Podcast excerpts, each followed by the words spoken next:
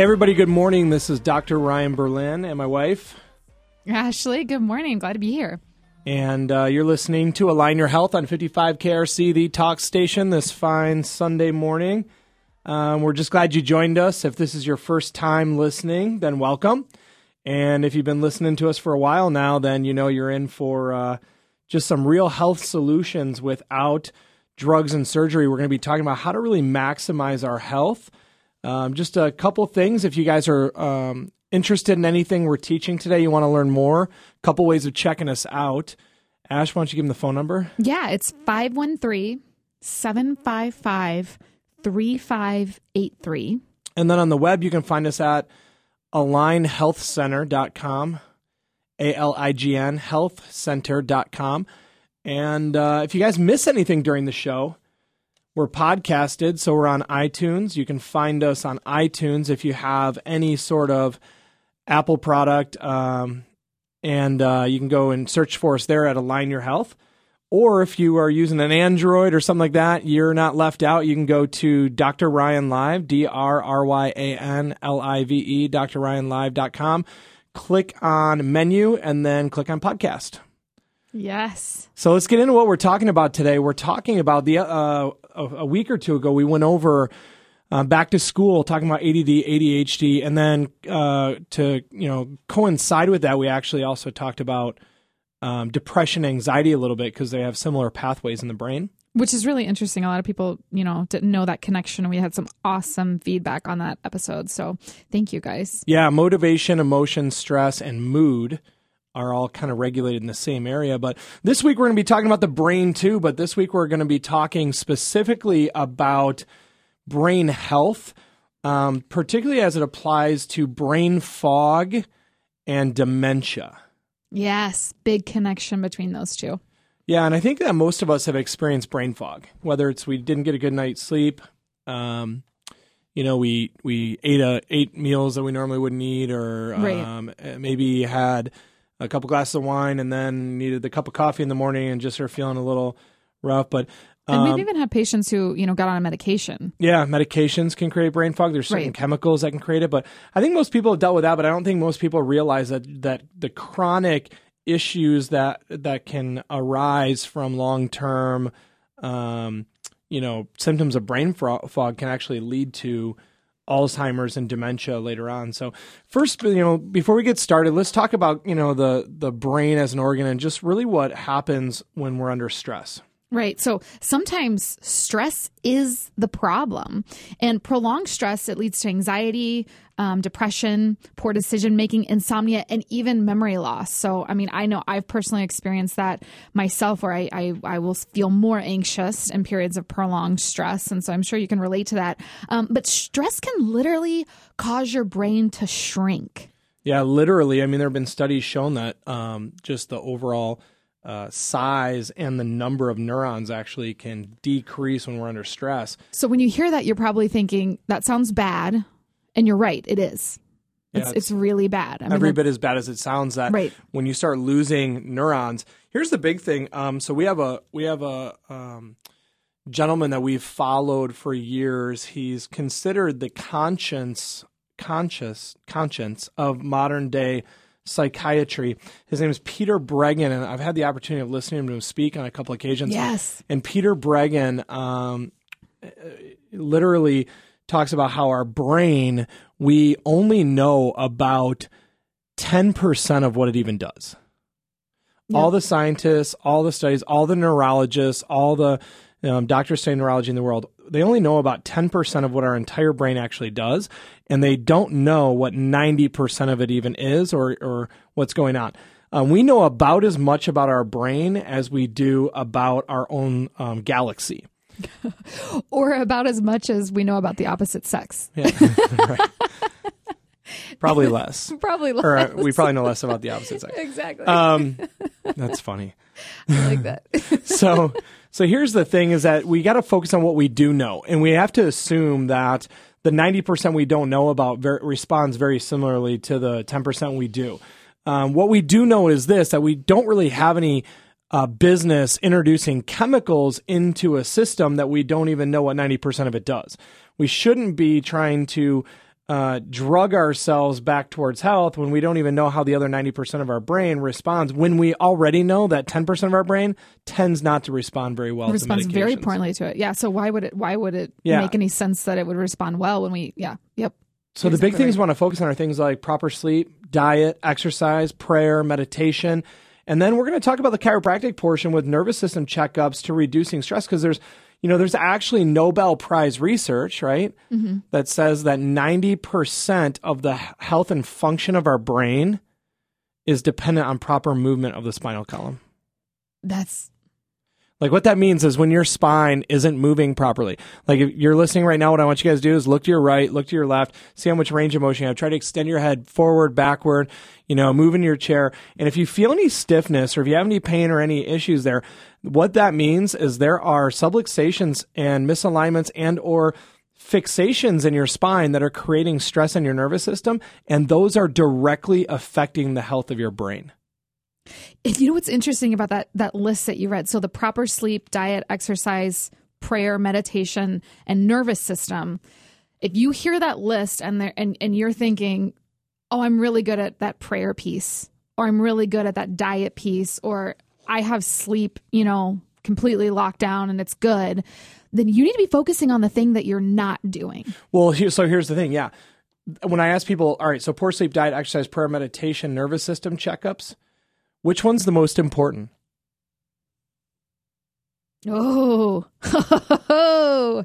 I like this. Oh, I think I know the answer because Yeah. we, we've been together 10 years. I, I feel like I know the answer. It's the one you're not doing. Absolutely. Yes. Absolutely. I'm glad I got You it know, right. nutrition's important, sleep is important, exercise are important. But the the most important thing is the thing that you're not doing. If all of those are extremely important to our health, so here here's what we know is that um, sleep, everyone has like sleeps, right? Like nobody doesn't sleep. Right. I mean, you may have trouble sleeping, but everyone sleeps. Everyone eats, right? Everyone moves around to some extent. Now, maybe they don't exercise a lot, but they're moving. Right. Prayer and meditation, not everyone does all of those. Sure. But I'll, I'll tell you right now, we know only about 11% or more of the population are actually under regular chiropractic care. Yep. So most people, that's the, from the general public, that's the one key missing piece in a lot. Uh, that, and I would say prayer and meditation, you know, but we got to dial them all in. Here's the re- reality is that stress literally damages our brain body connection. So, although our brain stops growing in adulthood, new nerve cells are continually being generated uh, in an area of the brain called the hippocampus. That's where they're essential for learning. So scientists have long known that chronic stress literally inhibits neurogenesis or new nerve cell growth. And what's that lead to? It leads to depression. Yeah. Overexposure to stress hormones too causes memory impairment. So what are we talking about today? What conditions? We're talking about long term brain damage, which leads to depression, dementia, Alzheimer's disease, and Parkinson's disease. Awesome. I mean, that's exactly why, why we're doing the show. You know, think about you think about right now how big of a problem that's become. Like when I was young, you just didn't hear about dementia and Alzheimer's, except for maybe someone who, you know, they got old and they they went a little crazy when they got older and lost lost their, uh, you know, their um their memory, lost their mind, right. their sensibility a little bit. Became, I mean, literally, we, we talked about more about dementia when I was younger than than Alzheimer's, but Alzheimer's now is this huge diagnosis that you just hear. It's like everyone in their family, everyone has someone in their family or someone you know fairly close to them Right. that has suffered from this problem. And it's interesting to see it. And like, so, I mean, um, my grandmother had Alzheimer's, and all she was one of 13 siblings, and all 13 siblings had either Alzheimer's or dementia. And so when I was growing up, there was a lot of talk about on my dad's side, like, that's just the path. Yeah, they thought it was genetic, probably. They thought it was genetic. They thought that, you know, this is just like, you know, like from a, a long time. I remember, you know, a lot of discussions between my mom and my dad and, and them talking about, you know, like them being very fearful about my dad getting older and having Alzheimer's or dementia. And, you know, talking to us kids about, you know, like the reality of what that could look like. So interestingly enough, I mean, th- here's the thing. Here, here's the hopeful thing when I hear these things is that that doesn't have to be my path. Well, you've been studying epigenetics now for a while. In fact, you're working Sure. on a certification in epigenetics. You know, you know as well as anybody um, knows, you know that Right. um, that our environment and the choices we make and the things we do actually dictate that path. And the one thing your family had in common was what?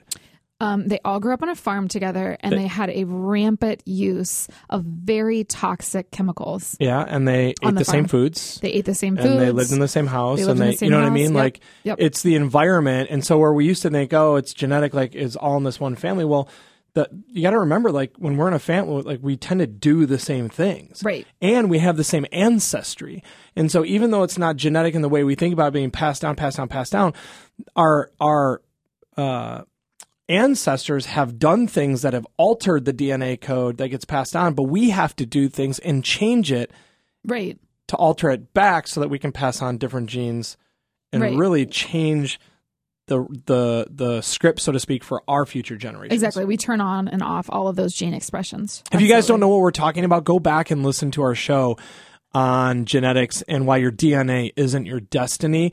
Um, if you like that one, and if that if that really um, challenges like what your previous thoughts been, man, share that. Get on Facebook, share that with some friends and family. Email it out to them. Uh, that was just one of my favorite shows. You know, we're gonna really start breaking this down, but I want you guys to understand that most of the stuff that we focus on, what are we focusing on?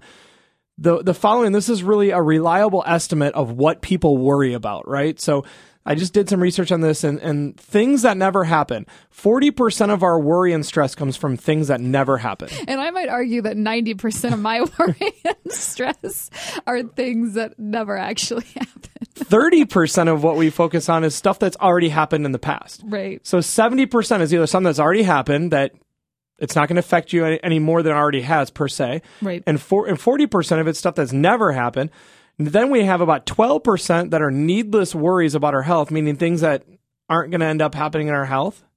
Right. And that could be really high for some people. I mean, you know, honestly, this is one of the most great, like, why I feel so much gratitude about like meeting you, Ryan, and you coming in my life and you teaching me the principles of health and healing is that honestly, I would say that needless worries about my health really consumed my thoughts for a really long time. Even well, at with a your young family, age. with your family history, it's you know, it's I mean, you had dementia and Alzheimer's, heart disease, heart disease, cancer, and cancer. Yep, we had and everything. so, geez, I, I didn't know what I was getting into on this. I know, right? You you would have to be filled in a physical form if you believe that Yeah. genetics are your well, destiny. honestly, like let's be honest though. What's the first thing when we started dating? The first thing before I'd come visit you, I said you had to go do. go see a chiropractor, and I did. You know, and you know for, for those of you who are listening, that may sound crazy, but I wanted to make sure that the person I might end up spending the rest of my life with was even open to the idea of a different form of healthcare. and here this is listen this is way off the script but we're just going down this road here um when i when you said that when you said listen like if we're gonna date i want you to go find a chiropractor go see a chiropractor and um i did i wanted to because i had some you know health conditions that i was i was battling and so i found one do you know what i had to do i literally thought of and this is you know shows just how much the landscape has changed but i found my biggest hippie friend and I called her and I thought of like who's the only person I know that would go see a chiropractor. And I called her and I said, Do you see a chiropractor? And she said, Absolutely. And she gave me the name of a chiropractor and I went and That's saw awesome. him. Anyway. So here, I love that. so here's the reality is that what we focus on, only 8% of our entire focus is on real legitimate worries. Mm-hmm. Now, in short, 92% of the average person's worries take up valuable time, cause painful stress and mental anguish. So here's what we're going to do. Over the next hour, we're going to be talking about what is really there that you can be focusing on so that s- forget the 92% and Yep. let's go straight to the, the 8% that's legitimate that we can actually affect and change. We're going to talk about nutrition, chiropractic. We're going to talk about Alzheimer's, dementia, and we're going to be breaking this down. You're listening to Align Your Health on 55 KRC, the talk station.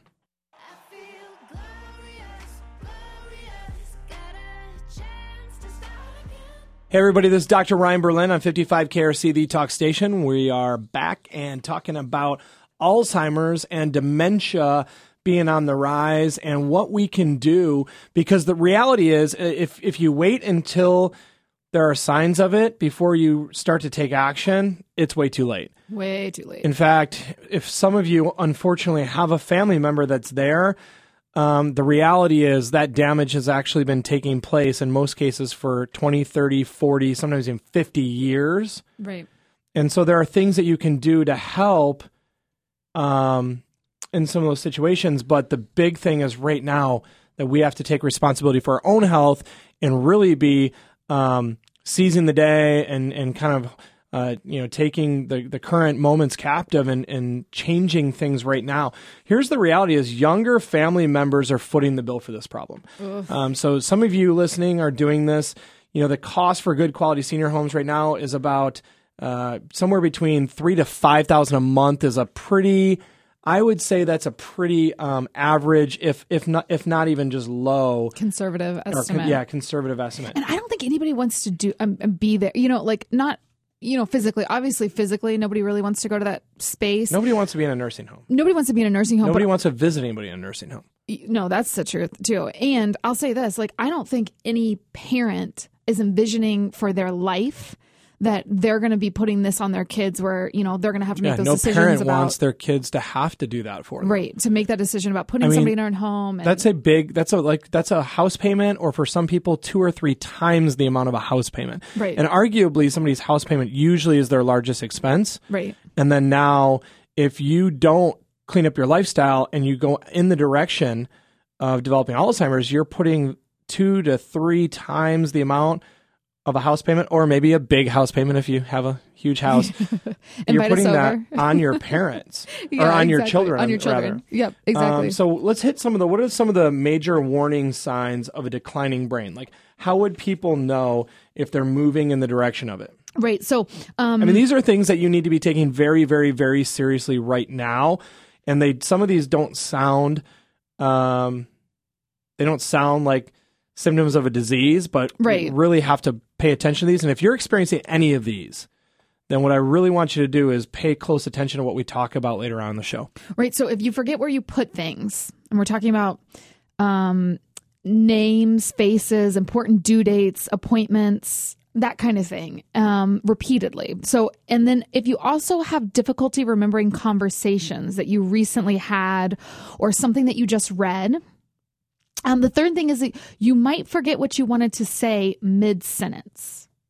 Right. Number number four would be you stumble on your words. You're suffering from lapses in concentration, being scatterbrained.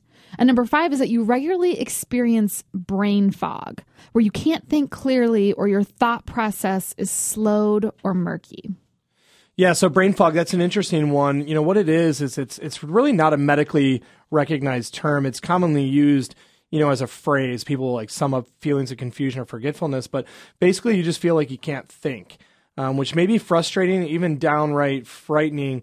Um, if you go to bebrainfit.com, you can read a little bit on some of the stuff we're talking about today. That's one great resource. But, you know, brain fog, long term brain fog, uh, long term, you know, uh, really brain fog is the, uh, it's the symptom of chronic inflammation really in the brain. So all the things we're going to be talking about are related to brain inflammation. Um, brain inflammation is what leads eventually to dementia, Alzheimer's, and brain aging.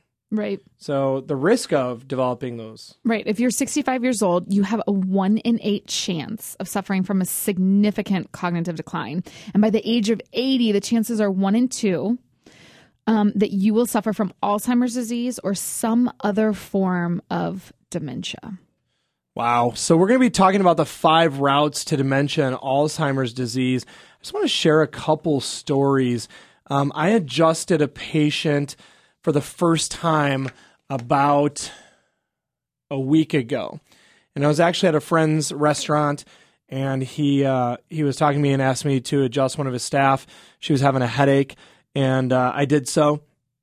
And after adjusting her, she literally got up, and the first thing she said, well, she goes, Wow. She's like, That was incredible. And she literally goes, I feel like I can think better. Yes. It's And so then good. A couple minutes went by, and she's like, I just can't believe how like different I feel. She goes, I feel like I'm, I can hear things differently. Yes. Another 30 seconds, a minute go by, and she's like, I feel like my sinuses are opened up. And so you guys got to understand that your your neurology, your brainstem, and your spinal cord, um, they're directly connected to your brain. In fact, most of the memory processing, most of mood and sensory, and some of these things that tie into memories, they're actually tied in right at our level of our brainstem. So they're not even brain issues, they're brain stem issues.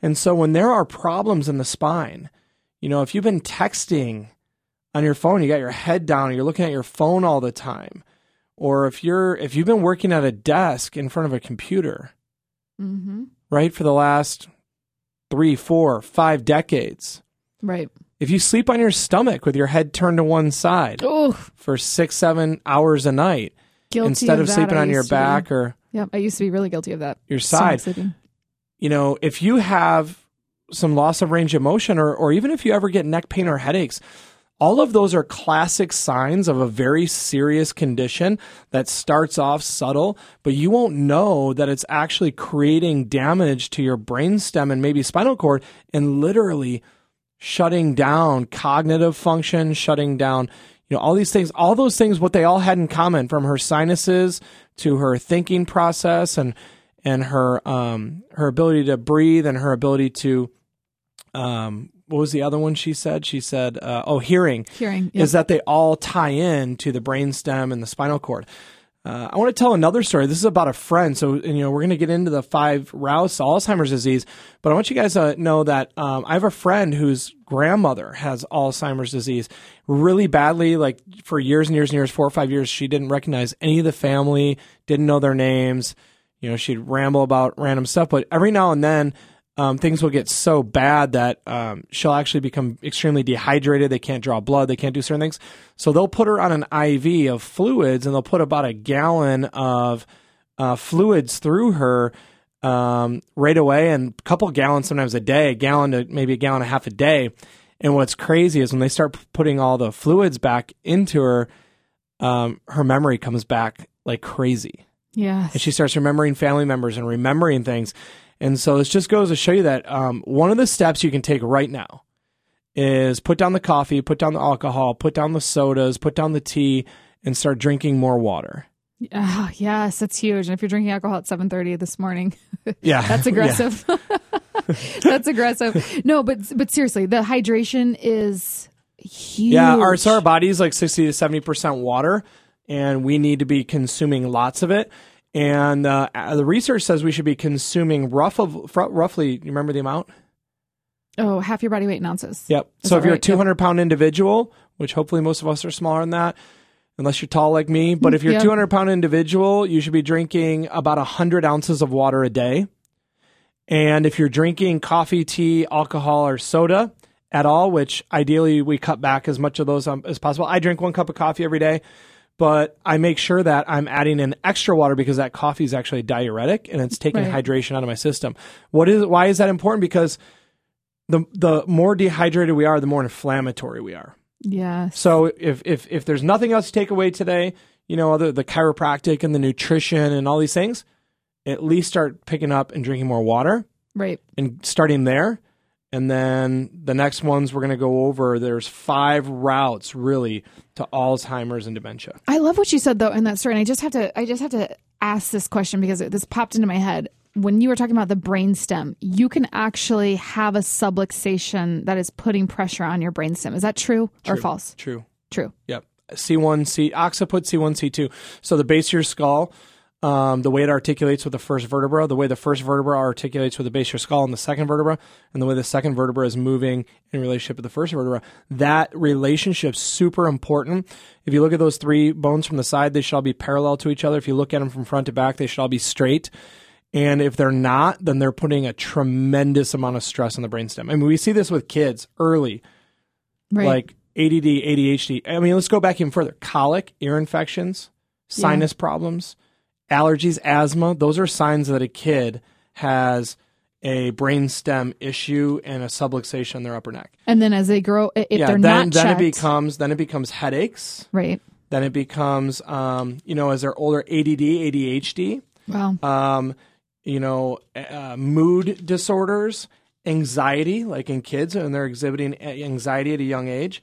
Um, we see things like uh, you know, like I said, sinus problems and allergies in that age group. And then, and then here's the thing: if you've ever been in a car accident, if you've ever played football or a sport that was really aggressive, or you know, another warning sign for a subluxation in the area of your spine. And the reason we're talking about this is because those subluxations long term lead to dementia and Alzheimer's. Right. Like right. we have patients who come in with brain fog, early signs of early onset dementia, and we start adjusting them, and it goes away. Like That's right a- away. That's amazing. yeah, it's really remarkable.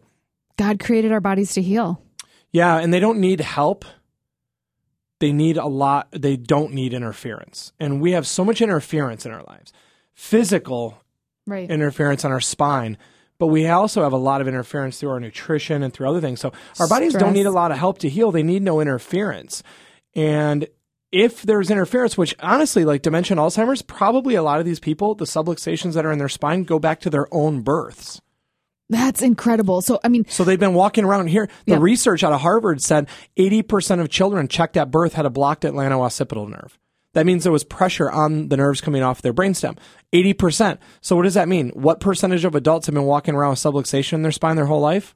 oh, 80%. Minus the ones who get adjusted. So, can you tell that someone has a subluxation on their brainstem? Uh, I can tell that by, in a lot of cases, just looking at them. Wow. If you walk up to a mirror with your, you know, walk into your bathroom, stand in front of your mirror, Okay. close your eyes, you know, try to stand as, as straight as you think you're standing, then look in the mirror. If you have a head tilt and a high shoulder, you have an upper cervical subluxation. If you have someone look at you and you draw a line through the center of your eyes, through your nose and your chin, right? If your imaginary line, and then you draw a line through your sternum down to your pelvis, if those lines don't match up, if your head's kind of shifted over your body when you're standing in a neutral position, you have a massive subluxation. If somebody looks at you from the side and your head's forward out in front of your body, you have this forward head posture, there's a tremendous amount of stress right now in your brainstem. And that is going to lead to things like dementia, Alzheimer's, and, and dysfunction with cognitive dysfunction. So, if we know that stuff right now, there's absolutely no reason why we should go one more day without getting that check to see if we have a subluxation on our brainstem. It's literally one of the most important things we could do is check people for subluxation because it's something that destroys their life. It would be like, you know, knowing that there's a possibility of developing cavities, losing all your teeth, and not having your teeth, and then you know being skeptical about brushing them, right. or or or just being lazy about brushing them. Right. You know, we have we have a three and a five year old, and so like last night I'm trying to get Hudson to brush his teeth, and he's like, you know, he's in bed. Fu- he actually told me he did, and then I smelled his breath, and he didn't, and so That's a great you check. know, so like a three year old or five year old, that's normal is to, Sure. um, you know, just not take it seriously. But like we're all adults here listening, and if you've never been checked for subluxation, you've never been to a chiropractor, like literally, it's one of the most like we'll we'll we'll assume that it's out of ignorance because you didn't know, Right. but now it's not. Now you know, so now it's literally out of negligence, and it's out of um, Absolutely. you know, just just not not taking care of yourself wisely. Absolutely. So that's you. I want you to give us a call. Like, let's figure out what's going on. Let's help you out. You can give us a call at 513 755 3583. Um, every week we have five appointment spots open for anybody who calls in and wants to get checked because we are booked. We're seeing, we're on track to see, I think, 60 new patients this month, 70 new patients this month. Um, we're going to see like 400 patient visits this week. It's just a fun place to be. And in all that craziness, we make sure that we keep five appointments available for you so that um, you can come in and get checked and, and really see you know what we do and, and we can begin to help you. So you're listening to Align Your Health on 55 KRC, the talk station.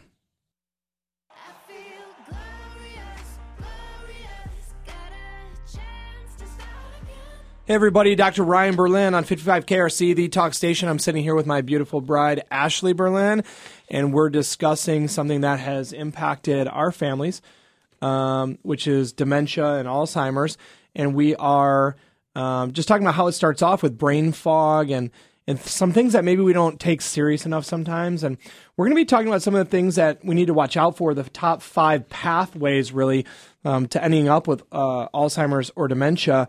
But uh, we also just want to talk about some of the things that maybe we do um, and some of the things that we do maybe regularly that we think are doing, um, you know, positive things for us that unbeknownst to us are actually creating some damage. So, um, number one, five pathways that would lead us towards dementia or Alzheimer's. right. The first one is actually what they're that they're now naming Alzheimer's, certain forms of it, Right. type 3 diabetes. That's and that's literally just when I was reading this blew my mind. And what they mean by that is there's faulty insulin signaling that is the underlying cause of insulin resistance, which typically leads to type 2 diabetes. Researchers have found that when insulin signaling in the brain is disrupted, it results in disme- uh, dementia. Hence, the suggestion that Alzheimer's may be brain a brain related form of diabetes. Even mild elevations of blood sugar, a level of around 105 to 110, which honestly, when I test people, most of them test kind of close to that range. Right. Those can be associated with elevated forms of dementia. Um, so, what knowing that abnormal, you know, insulin, you know, production, abnormal uh, firing of signals that are releasing insulin can be part of the problem. Then we really need to try to reduce our insulin response, which means we have to be eating in a way that isn't signaling the release of more insulin. So, what's the number one food that we eat that signals the release of insulin? Sugar. Yeah. I mean, it's there are always many. sugar. And when we're, listen, we're not trying to reduce it. We're reducing it. Like period. You know, like period. That's that's the answer. Oh, right? yeah, yeah, yeah. Like it's an it's absolutely like you have to cut out the sugar. Well, here's the problem though. It's not being reduced in the foods on the market. In fact, it's being Nope. increased. Yep. So even like um, the most dangerous places, you think about salad dressings, condiments, soups. You eat out at restaurants, your average meal probably has hundred or more grams of sugar.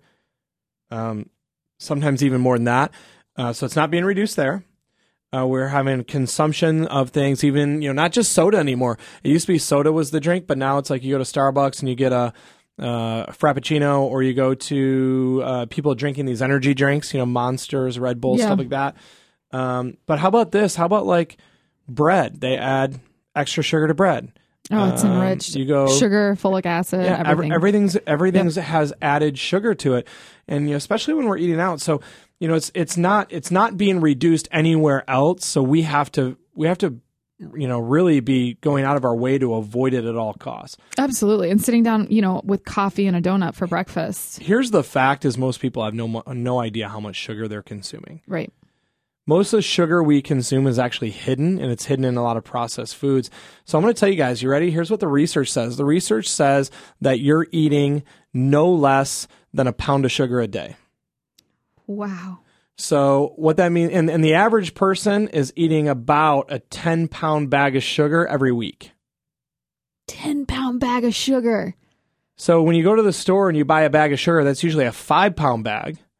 Yeah. and the big one's the 10 pound bag. And the average person, now this is average, like this is you take everyone in the United States and you average their sugar consumption.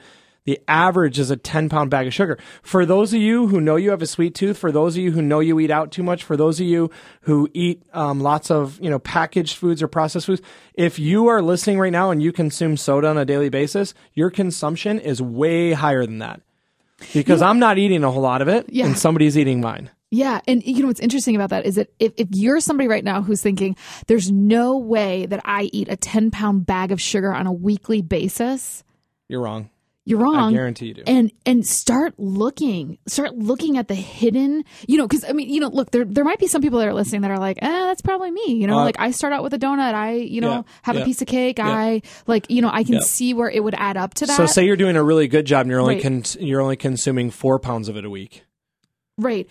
No, but you're what I'm saying is that you're still, still a lot it. of sugar. Like you're still getting it, and start turn on that lens of looking at things through like the breads, the pastas, the enriched things, the sugary drinks, the you know anything where where we're getting hidden sugar in the sauces. All right, so here's two facts. You ready for this one?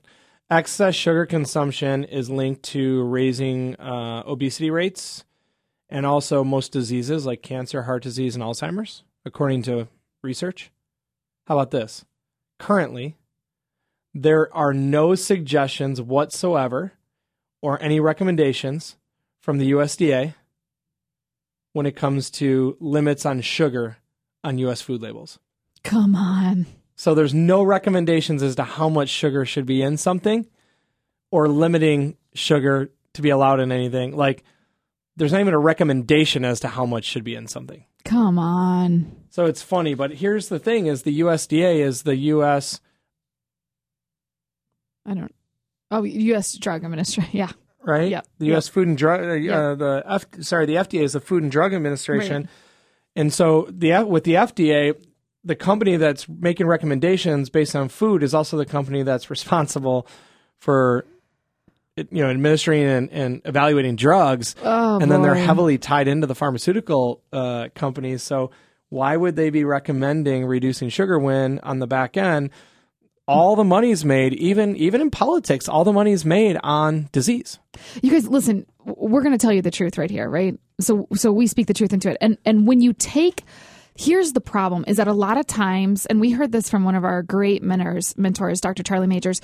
A lot of times, when you take a prescription, people view it as a permission slip to keep living life exactly the way they're living it and not make any changes and hoping and putting their faith in this pharmaceutical to somehow change their biochemistry to be able to accept copious amounts of sugar or accept smoking or accept alcohol or accept whatever it is in your life that you don't want to change but you're but you're putting your faith in this prescription that I can just take this prescription and then my health is going to be fine because somehow this is chemically going to make everything okay. the reality is that drug is doing nothing less than just physiologically uh, numbing you to the symptoms or the effects of the problem, chemically manipulating things, and the cause, the thing that you were doing, the thing that you were doing to actually cause the problem.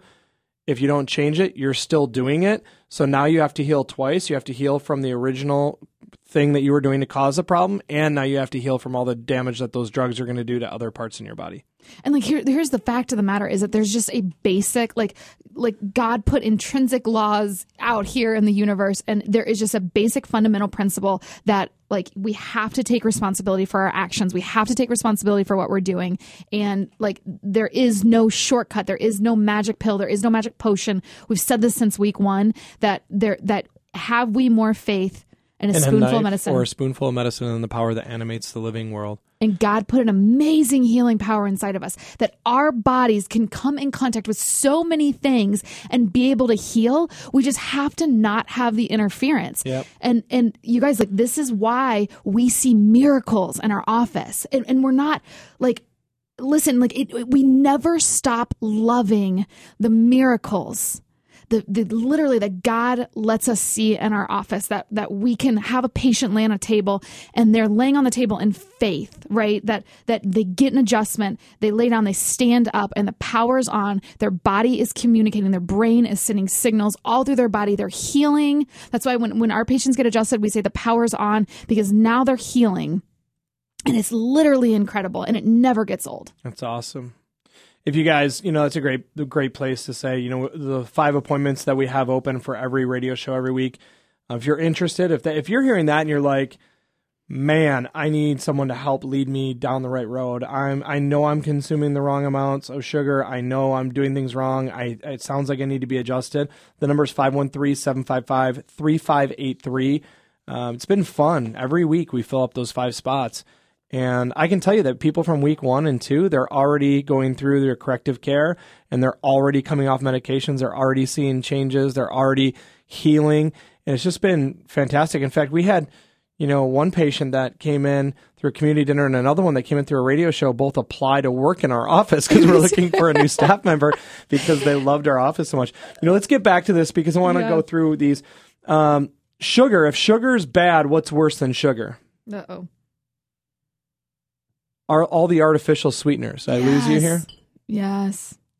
And so artificial sweeteners, there's over 5,000 products containing aspartame. There's, you know, thousands of products contain things like sucralose. Aspartame is phenylalanine, aspartic acid, uh, meth- methanol, which is wood alcohol, and then the uh, methanol is actually heated to over 860 degrees and is converted into formaldehyde and formic acid, which um, is something that can poison. You know, we use to poison ants, and this accumulates in our cells. It's not a diet product. It's guys, we're literally smart a people. poison. It's literally a poison. You guys are smart people listening to this. You hear those words, you're thinking that can't be good, and we're here to tell you, no, it is absolutely not good. Yeah, so it's it's uh, uh, you know for, formaldehyde is produced in the process. Then sucralose is a chlorinated version of sugar, and chlorine, when our body metabolizes it, it actually breaks down into two different um, f- chemicals. One of them is chloroform. And the other one is a, uh, a another toxic chemical. I can't remember the name of it. They're both actually it's um uh, me- uh, methyl triethylene or something like that. They're both um, they're actually both carcinogens and they actually cause cancer, So the artificial sweeteners are literally killing us. literally causing cancer and killing us. So that was the first path to, to uh, Alzheimer's dementia is you know sugar and uh, that whole type three diabetes. The second one would be gut dysfunction. Um, gut dysfunction can be caused by excess sugar. It can also be caused by processed foods, but the number one thing that we see that causes gut dysfunction is something that we do to try to get healthy when we're not feeling well. What is that, Ash? Let me guess. Is that taking Antibiotics. an antibiotic? Oh, this is bad. Antibiotics literally destroy the entire lining of our gut. And so when they do that, they literally create a situation where um, we start developing these other bacteria and anaerobic bacteria. But when our gut becomes uh, so dysbi, you know, uh, what's it, dis, gut dysbiosis, when we don't have the right bacteria, then we can't absorb the nutrients. When we can't absorb the nutrients, we're not feeding our body. We're not feeding our body. We're not feeding our brain. And you guys, we have no idea currently the situation that we're creating through these antibiotic usage, through ourselves and through putting them in these animals that we're that we're eating, and what like what is coming on us in the future of us being able to like us taking an antibiotic and urinating it out and putting it back into the world and animals doing the same thing? We literally like the the the strands of of disease that we're literally building right now and the resistant the antibiotic resistant diseases i mean we literally have no idea what is about to like descend upon us with what a, what a mess we're creating through all these antibiotics. So it's really time to get off of those guys Yeah, they're destroying our gut. They're destroying our our brain health. And so, you know, if you're if you're interested in learning more about the gut brain connection, go back and we actually did a podcast on that. So go on the podcast app on your iPhone, go to drryanlive.com, click on menu and then podcast. Yep. Go back and listen to that week. Uh, like it. Please rate it. If you guys are listening to the podcast, do me a favor. Click that five stars if you like it and rate it and tell us what you think. Put a comment in there. We read those and we love the feedback. Um, share it with your friends and family. You know, click uh, share and share it on Facebook. And we'd love to love to have uh, some of your friends and family listening to the show. Um, when we, uh, you know, in just a few minutes, we're going to be going over the next three. So we're going to be going over the next three things that can lead us to dementia and Alzheimer's. And we're also going to be giving you some next steps as far as food and chiropractic, what you can be doing. Give us a call at 513 755 3583 if you're interested in getting checked. You're listening to Align Your Health on WKRC, the talk station.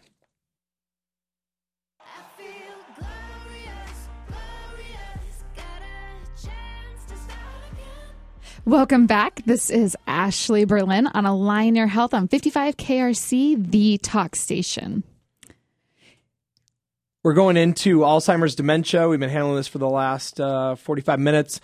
And we're going to go right now and just talk about the next three things because we talked about already uh, type 3 diabetes leading us there, sugar being the big one. Yep, We five talked- routes to Alzheimer's disease, right? So, So, number one was sugar and, and type 3 diabetes. yep. Number two,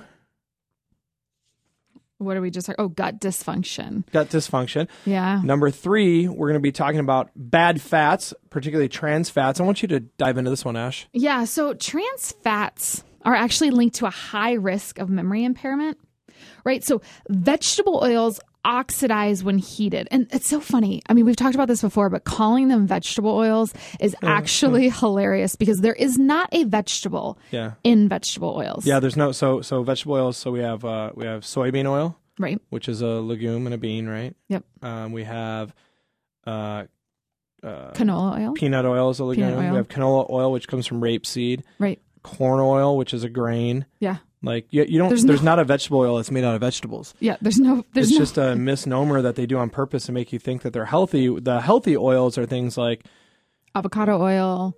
avocado oil, grapeseed oil, Grapeseed oil. olive oil. Yep.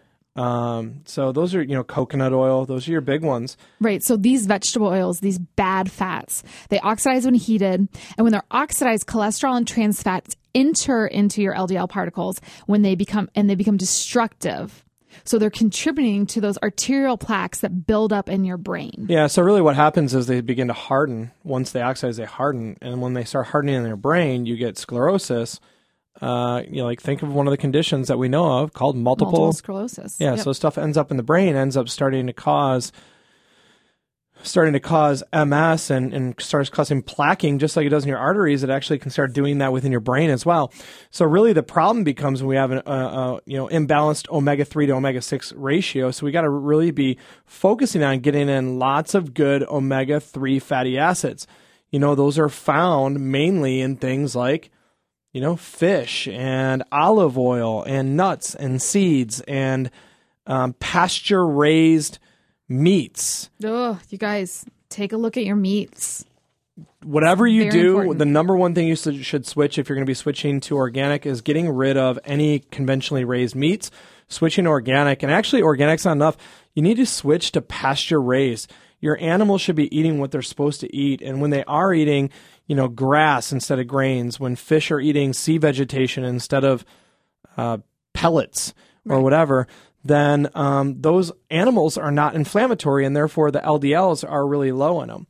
Uh, number four, so that was um, tra- uh, bad fats. Trans fats was number three. Number four is toxins, and the big ones for Alzheimer's are coming from mercury fillings. We talked about that in our toxicity. We did it. It was toxicity Yep.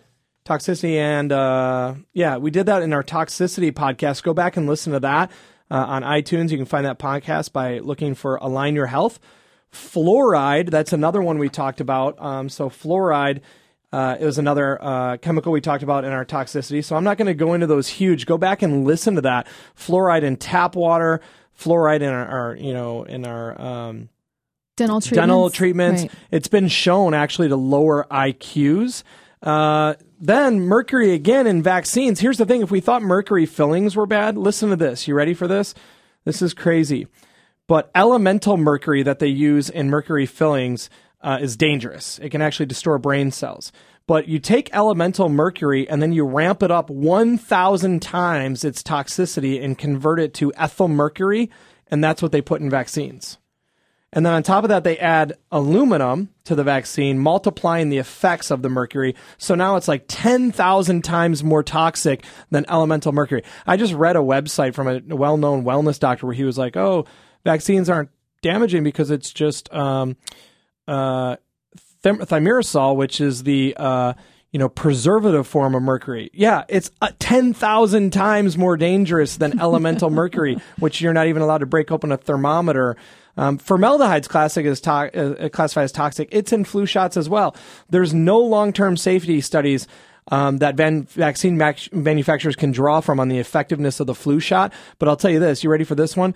Uh, there's a research that was done between 1970 and 1980 that showed that people who had five consecutive flu shots, they followed them over the years, and they had a 10 times higher risk of developing Alzheimer's than people who had one or two shots or no shots at all just due to the gra- gradual buildup of the mercury and the toxins in their brain over time. That's crazy.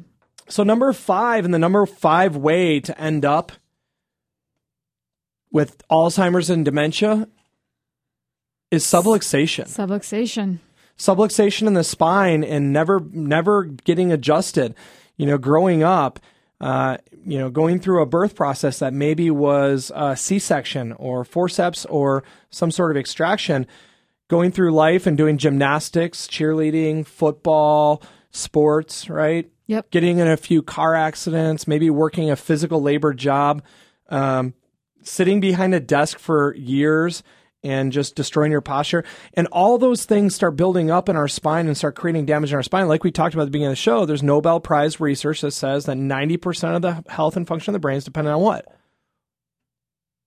the communication, Yeah. right? and the healthy movement The healthy movement, of the spinal column. the spinal column. Um, you know what's interesting, and, and this is coming to me now while we're talking about this, is that as someone who did not grow up under chiropractic care, um, I, I will say that I was definitely fearful of going to a chiropractor. Really? Yeah, and you know, even the first, yeah, yeah, I will definitely say I, I was fearful of it. I didn't understand, you know, like what was going to happen. Um, and and we've even had patients come into our office where where they're you know a little uh, fearful of a neck adjustment or just you know of adjustment of their spine. And the interesting thing is is that um, once I came into the office and once I started getting adjusted and I really learned about um, how small the movement is, Yeah. right? And and just how important and crucial. I think um just the education behind understanding that this like besides my relationship with, you know, God and my Savior Jesus Christ, I would say in my family, the next most important thing is that this this the most important thing that we could talk about is just how chiropractic and how the nervous system and how our bodies heal and function and being able to spread that message is absolutely crucial. And in understanding that, I think it removed so much fear of going to the chiropractor. Well, and that's why the first step in our office has nothing to do with getting adjusted. The first step Right. is about doing a consultation, talking to you, finding out where you're at in your health, how we can help you, doing an EMG scan to evaluate the health of the nervous system, getting an exam done to see the range of motion and see if there are problems in the spine. Then lastly, taking some x-rays and then evaluating them. Then on your next visit, the very first thing we do, so on your second visit in our office is we just sit down and discuss where there are problems in your spine. Um, what's weird is that a lot of people come in, they crack their own knuckles. Maybe, maybe they like, like, you know, you like to pull on the kids' toes. They hate that. Uh, some people crack their own neck or crack their own back. And really what we do in our office is so much more specific and in most cases, so much more gentle Yeah. than what people are even doing to themselves. And, uh, really we're only moving the segments that need to be moved. And in most cases, those people are moving way more than needs to be moved. And so it's actually much more aggressive and much more, um, you know, it's just they're they're just doing much more movement than we're even doing in each right. adjustment. No, absolutely. Absolutely. You know, um, I want to go over a couple things before we wrap up today and just talk about some of the big things. You know, some of the supplements that are really important when it comes to brain function are your omega 3 fatty acids. So, taking something like a fish oil supplement or maybe more comprehensive one like we use at Max Living, which you could find on our website if you look at alignhealthcenter.com. You can click on store and go check out some of the products. But the, um, you know, optimal omega that we use. Uh, you know, it's like in the perfect ratio of omega threes and sixes. Um, that that's just such a great supplement for decreasing that brain inflammation. You know, another one is CoQ10. If you go back to our talk on um, heart disease we just did a few weeks ago on our podcast, go back to that one. We talk about how if you're on a statin, it's blocking CoQ10 and how CoQ10 is so important for brain health. CoQ10 is another one that if somebody has you know signs of you know things developing problems developing that might lead to alzheimer's or dementia you have to be taking coq10 um, avoiding you know like we said avoiding immunizations and shots is a huge one but let's just talk about some of the foods for a minute Right. That some of the key foods, and you study this um, this nutrient a lot, which is folate, and how important folate is for brain function. Um, but just tell me some of the food sources where we can find folate. Right. So you can get folate um, in spinach. You know, and be, actually, before you even go into Yeah. that, because we got a couple more minutes, I just saw you take a supplement a few minutes ago. What were you taking? I took a CoQ10. CoQ10. Yeah. Yeah. And you also every day take what? I take a B vitamin. I take a B complex, a methylated version of a B complex. And then so you also take. folate. Right. I take So, a methylfolate. like the things that we just talked about. Now, why do you why do you take those? I love this. I'm, this is this is good. Um, so uh, I take CoQ10 because um, it's one of the key uh, points in the Krebs cycle to activate energy. So if I'm feeling just you know like a little bit a little bit sluggish or a little bit tired, that's why I would take a CoQ10 personally. Um, I take my B vitamins because I um, have an MTHFR genetic polymorphism. Yeah, but in reality, you take all these because you know that. But but what led you? Like, what's the one condition that you've dealt with for?